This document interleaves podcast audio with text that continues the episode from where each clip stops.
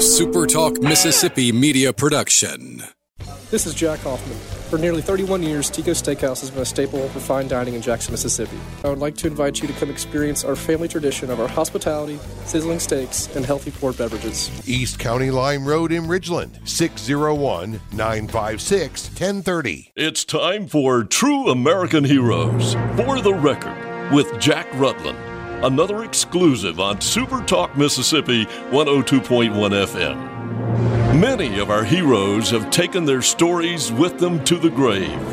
But this show is about the stories and personal experiences of these veterans.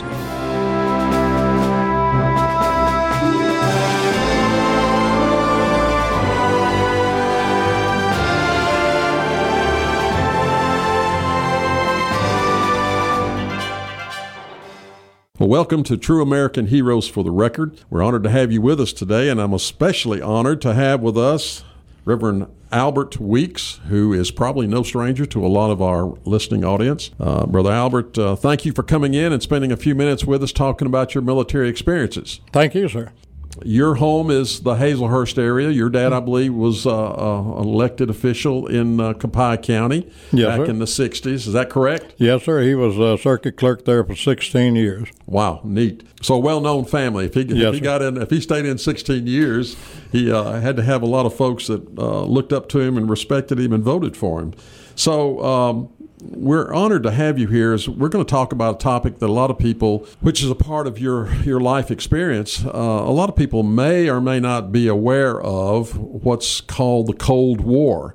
Uh, you're actually retired Air Force. You were Yes. in 22 years, correct? Yes, sir. hmm And uh, and you were in from 1963 to 85, if I'm Yes, not sir. correct. Okay, That's correct. And that is actually your entire 22 years. That was during what is known in history as the Cold War, which was actually somewhere between 1947 and uh, 1999, when, uh, uh, of course, at the end of World War II, there was that immediate confrontation between uh, the Soviet bloc and the uh, the United States and England and other uh, countries, and and it lasted until the bankruptcy of the Soviet Union back when President Reagan was president in about 1991. But it was a very very dangerous time for the entire world. Yes, sir. Uh, we had so many nuclear weapons, as well as the Soviets having just thousands of nuclear warheads. It would have been mutual annihilation, and I think was the term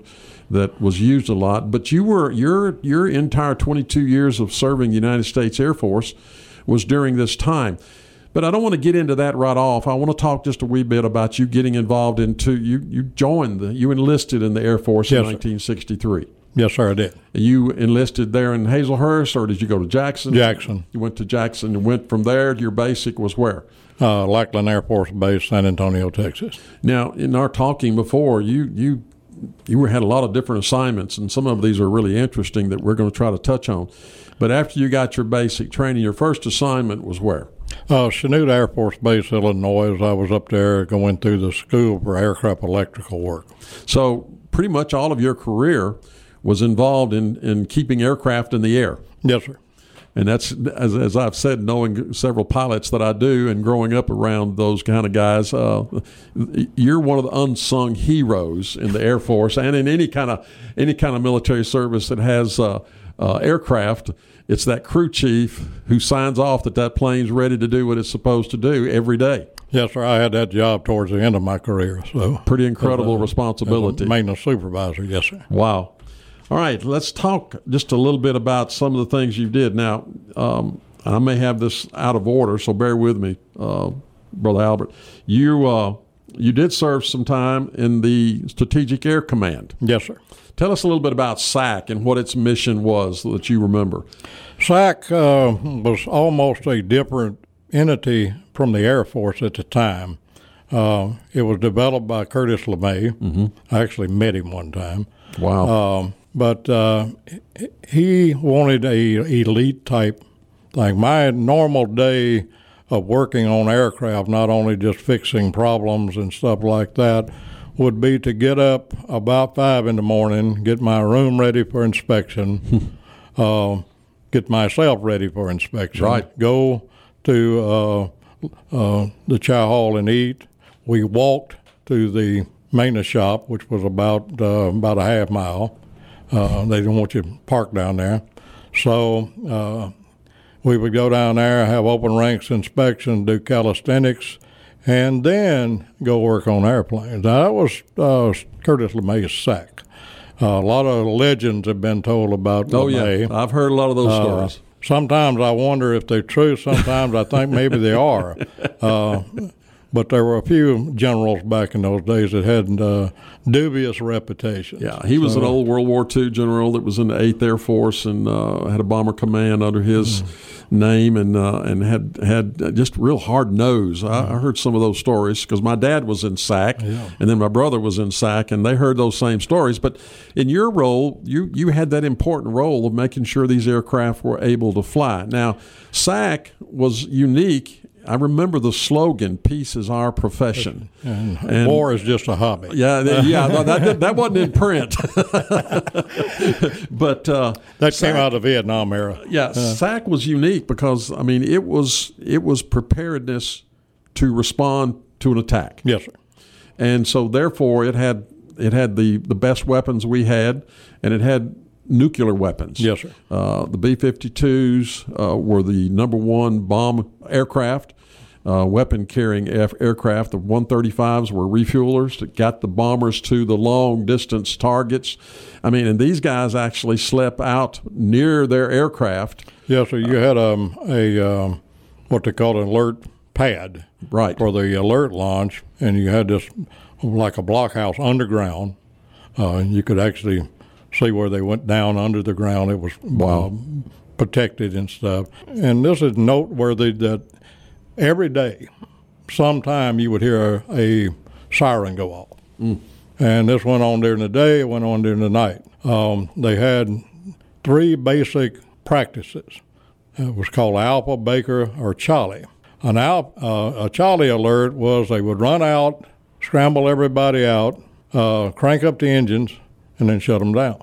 Just make sure everything worked. Uh, the Baker alert was they run out, crank up the engines, taxi out to the runway, mm-hmm. taxi down the runway, come back, shut down. An Alpha alert was when they actually launched aircraft Wow. would fly a pattern and then come back. These were all alerts, but we were never told what Which was an was. alert That's right. or not. Anytime we responded, it was like the real thing. We did not know. Were, were maintenance personnel involved in, in having to serve out at the alert pad? Yes, sir. Well, not at the alert pad, but on the alert aircraft. Um, it was what they called a no lo- loan zone. You had to have two people to go in there. You Had to have a badge to show your way in. Right. You had to stay in contact with the person that uh, you were with. If you were caught by yourself, they would spread eagle you on the concrete, which was quite hot in Louisiana. uh, I had that happen to me one time. I stepped behind a blast fence to relieve myself because they didn't have bathrooms out there. Certainly. And uh, a uh, canine dog keyed on me. And the next thing I know, and I'm kneeling down with my hands behind my head in the back of a pickup truck, headed into the main command center to be processed and released. So it, it makes sense though because if they were trying to alert, I mean, Yeah. if, the, if the alert signal went off, to scramble the crews, and if there was a mechanical issue with one of those alert aircraft, Yes, sir. you guys had to be there to fix it if you Yes, could. Yes, sir. We had what we call a launch truck, which sat out there on the runway with all the technicians in it um, when the aircraft were cranking up or launching and stuff like that. So if something happened, we would go out on the running aircraft, assess the situation. If we could fix it, Mercy. fix it. If not, we won't. If it was a situation where it was alert launch and you got on the aircraft and you fixed the problem, they'd shut the doors and take you with them. This is pretty incredible. Um, I, I've I've read a lot and studied a lot and even seen video and actually saw I've seen many B-52 and 135 takeoffs, but I've never seen a, a live scramble uh, in person. Uh, but it's incredible the, the spacing between aircraft. The 52s, the bombers would be launched 1st and the spacing between those aircraft. Can you talk about that a little bit? Yes, sir. Um, on an alert launch uh, would be uh, one aircraft would be throttling up, bringing it up to full power at the end of the runway uh, with his brakes locked. The other aircraft would be halfway down the runway mm. at full power, fixing to take off, and one would be just climbing out on the end. So they were about uh, maybe a mile apart. Um, they added down to how many minutes or seconds there were between them. But if one of them messed up, uh, you had a real problem. Real problem. Uh, it happened in Okinawa. Uh, B 52 did not make it on takeoff. He went off the end of the runway. All the bombs went off and stuff. Many years later, but right now the tankers. Now I just said, do the tank? Did the tankers take off first, or did they take off after the bombers? They took off after the bombers. Okay. Okay. Even though the bombers couldn't finish their mission if the tankers didn't get there. well, the way they worked that was if the, um, like I was stationed in Barksdale, if our bombers took off, mm-hmm. there was already a set of tankers in the air. That's from right. another base, That's like right. Columbus Air Force Base, Mississippi, was a SAC base at that time. That's right. So their tankers would be already in the refueling right. area when our bombers got there, so we could top them off and they could go. Incredible time because that was going on at bases all over the United States and around the world. Yes, sir. Twenty four hours a day. I, I don't remember hearing, but do you know how many SAC bases we had back during that time? Who? Thirty. About that, something like that. and that's that. not even counting our missiles that we had in silos, right? The, the, uh, the up in the northern was, part of our country, the Titan missile the Titans, systems right. and, and the Minuteman. Yes. That's right. Um, this was a very serious thing. This wasn't pretend. This yeah. wasn't just drilling. These young men mm. were prepared to launch an attack against a target. They didn't know the target right. until never, they got into the air and they got to that fail-safe point, and they were then open we, to seal. We never knew whether it was a real thing or not. They they would not ever say this is an exercise. We played Yeah. it for real every time. Wow. It gives me indigestion thinking about it now, and that's a long time ago. I thought that was it was really serious, and that's why so many people realize that there was this this there was a lot of fear about somebody making a mistake, or especially another country doing something foolish. yeah. There was a lot of restraint on the part of the United States to make sure that those kind of things didn't happen, and thank the Lord it did not happen. Well, we're we're interviewing. Uh, Brother Albert Weeks, a pastor uh, in our area, uh, pastor at Bethesda Baptist Church over in Jefferson County, and he's been gracious enough to come in and talk to us about his experience. Now, we're going to take a short break, and when we come back, we're going to let him talk about the fastest plane in the world and his experience with the Blackbird. Welcome back. I'm honored to have uh, with us today and Brother Albert Weeks, uh, who's a pastor in this area, but is also a retired United States Air Force with 22 years of service to his country.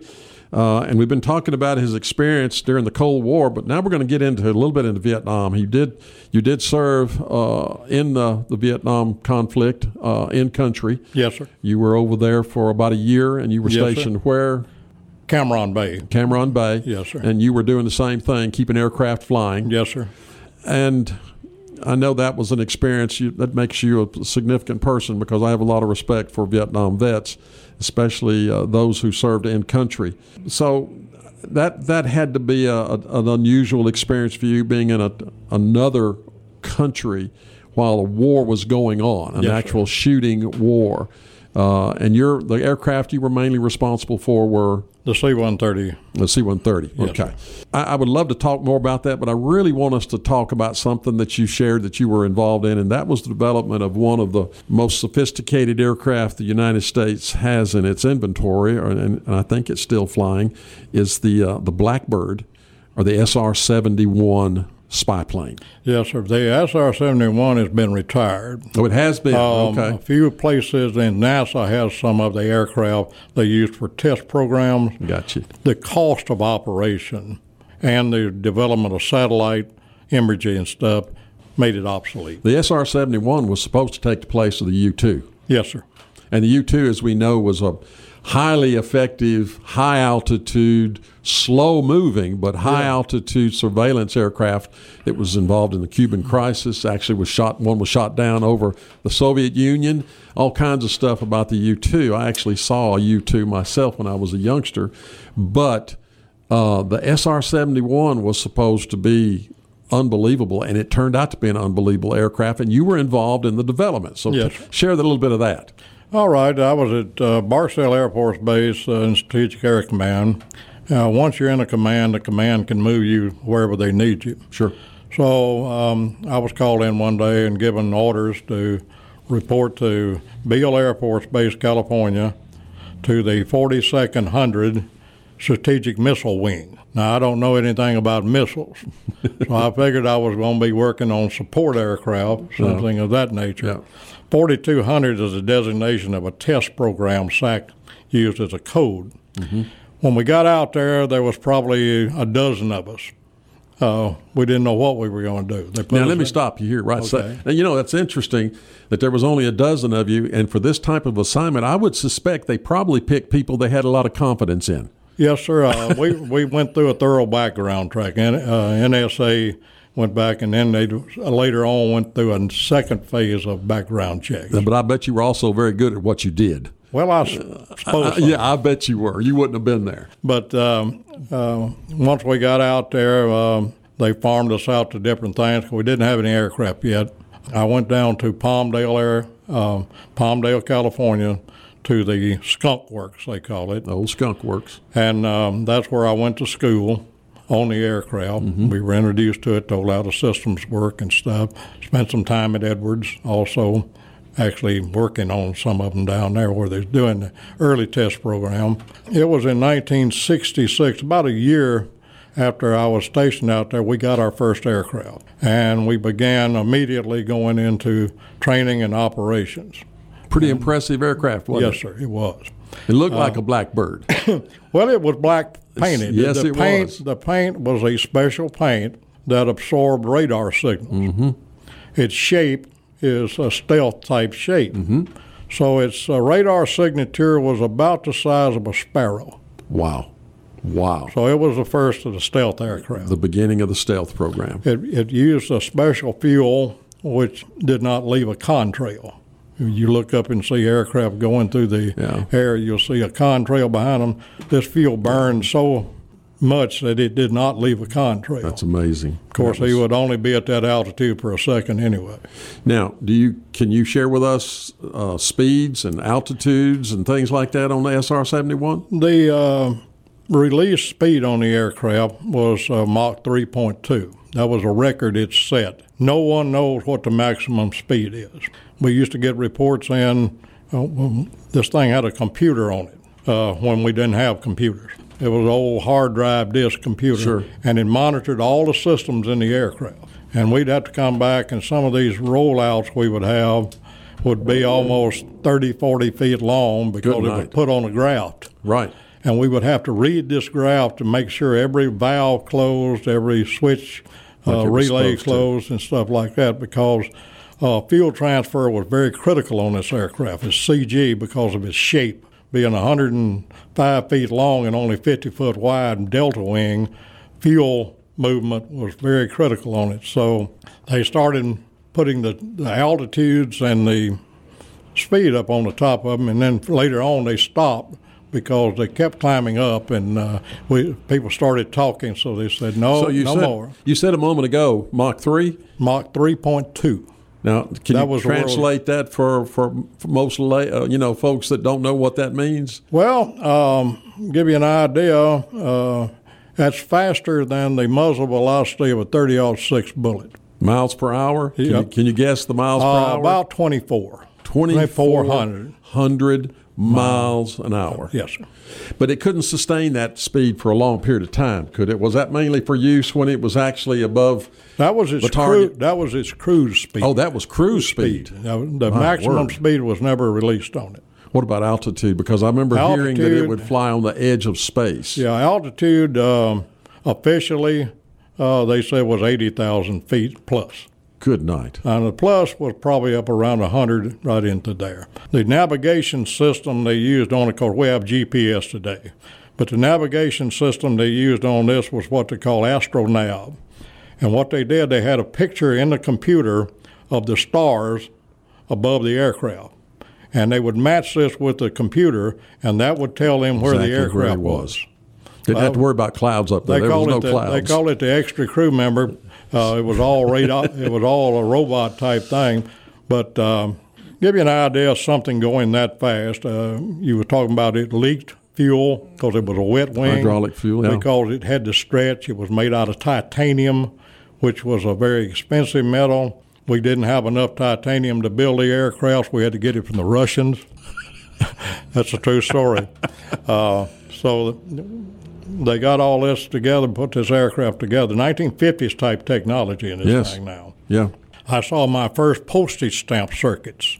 We have microchips now, but postage stamp circuits in this aircraft. Um, it was so far advanced. Uh, Kelly Johnson came down and he said that 90%, 90% of this aircraft is totally experimental. We don't have a clue whether it's going to work. But we were using it. He said that's your job in, in developing this thing. We don't know if it's going to work, but at the end of the test program, when we went into full operation, uh, some 80% of them worked perfectly. It just seems like in the in the 60s, even before that in the 70s, the technology was just going by leaps and bounds. Yes. Of course, that was being driven by the concern that another country might have a technology we didn't have, but at the same time, it always came back to member of the ground crew A SuperTalk Mississippi media production.